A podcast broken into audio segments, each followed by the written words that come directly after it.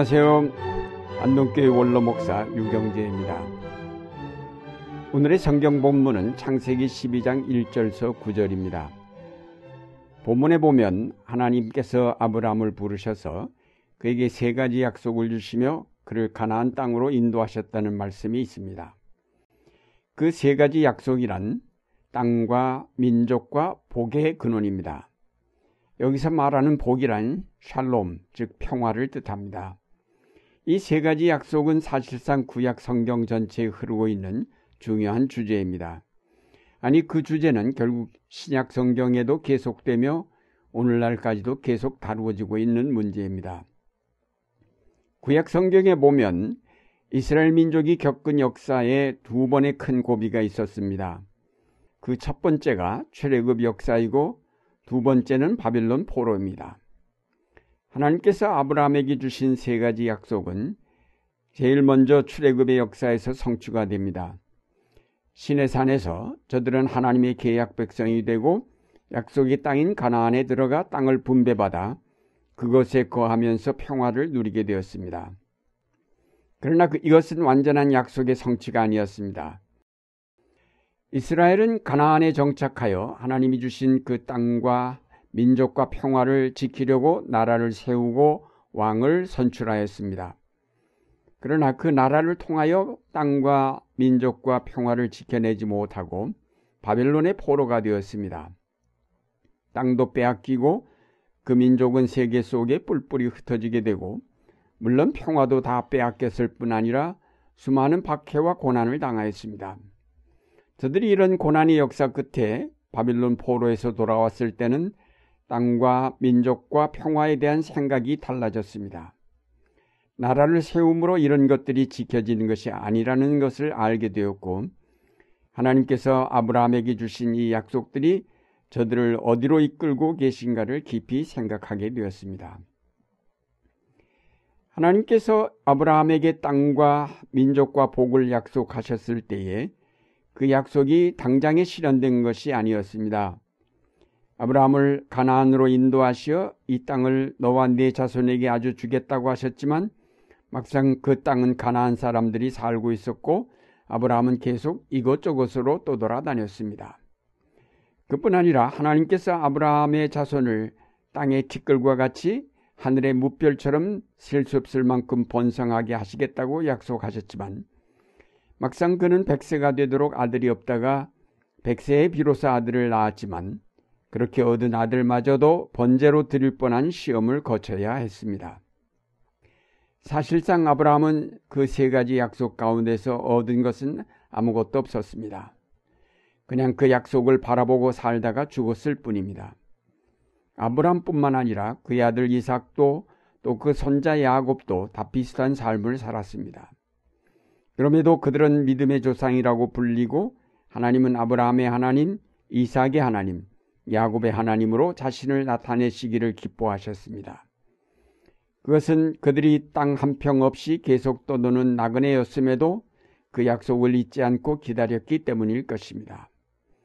땅과 민족과 평화는 사람들이 쟁취하거나 이룩할 수 있는 것이 아니라 하나님이 주실 때까지 기다려야 한다는 교훈을 족장들의 이야기에서 배우게 됩니다. 야곱의 아들 요셉이 이집트의 총리가 되면서 야곱의 자손들이 나일강 하류 기름진 삼각주에 있는 고센에 거하였습니다. 약속의 땅이라는 가나안보다도 몇 배나 넓고 풍요로운 땅이어서 거기가 바로 약속의 땅이라고 생각하며 오랫동안 머물렀던 것 같습니다. 그러나 역사가 바뀌면서 그 평화는 깨어지고 저들은 오히려 노예로 전락하게 되었고 말로 닿을 수 없는 고난을 겪어야만 했습니다. 하나님은 이스라엘 자손으로 하여금 이집트 땅에서 고난당하게 하심으로 풍요로운 땅에 언제나 평화가 있는 것이 아님을 알게 하셨습니다.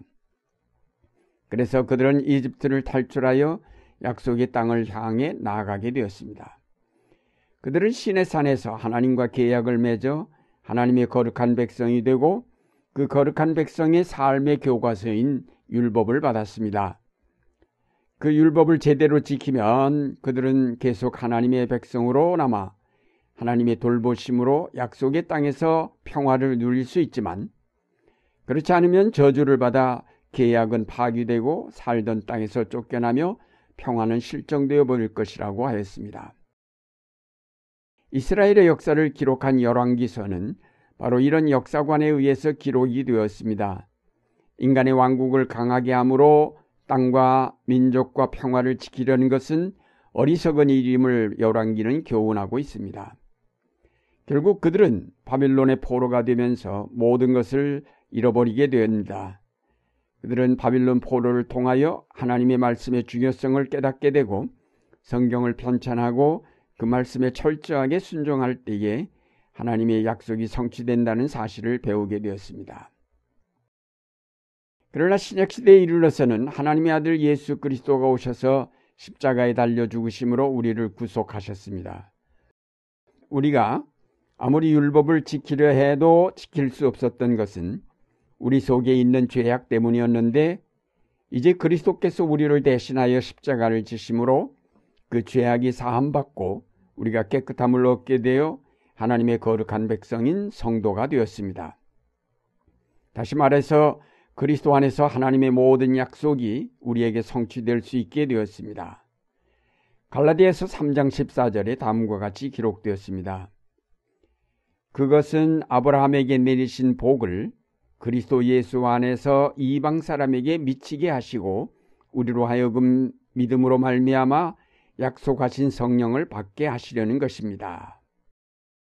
아브라함에게 주신 약속이 이제는 예수 그리스도 안에서 모든 사람에게 성취되도록 그가 길을 여셨습니다. 우리는 그리스도 안에서 하나님의 거룩한 백성이 되었고 그리스도 안에서 샬롬, 즉 참된 평화를 맛볼 수 있게 되었습니다. 하나님이 우리에게 주시고자 하는 땅은 억압과 착취가 없는 땅, 거짓과 불의가 발붙이지 못하는 땅, 폭력과 무질서가 없는 땅입니다. 하나님께서 처음 아브라함을 이끄신 곳은 이방 사람들과 그들의 신상이 가득 찬 가나안 땅이었습니다.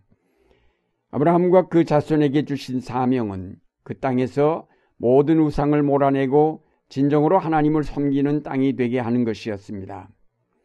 이스라엘은 그것을 위해 노력하였으나 실패하였습니다. 하나님은 오늘날 우리에게 어떤 새로운 땅을 주시는 것이 아닙니다. 더럽혀진 땅을 깨끗한 땅으로 바꾸어 나아갈 때 거기에 참 평화가 깃들이게 됩니다. 하나님은 그 약속이 실현될 때까지 우리로 믿음을 갖고 기다리게 하시며 또 노력하게 하십니다. 지금 그리스도인들은 하나님의 통치가 이 땅에 실현되기를 기다리고 있습니다. 그것은 아브라함이 땅과 민족과 평화를 기다린 것과 같다고 하겠습니다. 그것은 바로 인류의 구원이며 하나님 나라의 실현입니다. 모든 세계가 그리스도 안에서 하나가 되고 그의 구속에 의하여 모든 사람이 하나님의 거룩한 백성이 될 때에 평화가 실현될 것이며 하나님의 나라가 성취될 것입니다. 사랑하는 여러분, 하나님께서 아브라함에게 주신 세 가지 약속을 따라 이루어진 역사를 구원사라고 합니다. 즉 하나님께서 우리를 구원하시는 과정의 역사입니다. 땅과 민족과 평화에 대한 약속이 시대마다 다 달랐지만 그 역사를 거치면서 특히 예수 그리스도께서 오시면서 더욱 분명하여졌습니다. 땅은 바로 하나님이 지으신 모든 세계요. 인간에 의해 타락된 그 땅을 새롭게 회복하는 일이 바로 그 약속의 성취입니다. 동시에 민족의 형성도 마찬가지로 어떤 특정 민족을 지칭하는 것이 아니라 그리스도 안에서 모든 사람이 하나가 되어 하나님의 거룩한 백성이 되는 것이 바로 약속의 성취입니다. 그리고 더 나아가 하나의 땅에서 하나의 거룩한 백성이 하나님의 통치 밑에서 살아갈 때 실현되는 것이 바로 샬롬, 즉 평화임을 알게 되었습니다. 이제 아브라함에게 주신 하나님의 약속들이 오늘 그리스도 안에서 성취되었고 성령 안에서 새롭게 성취되어 갈 것임을 확신하면서 그 믿음과 소망으로 늘 승리하시는 여러분의 생활이 되시기를 바랍니다.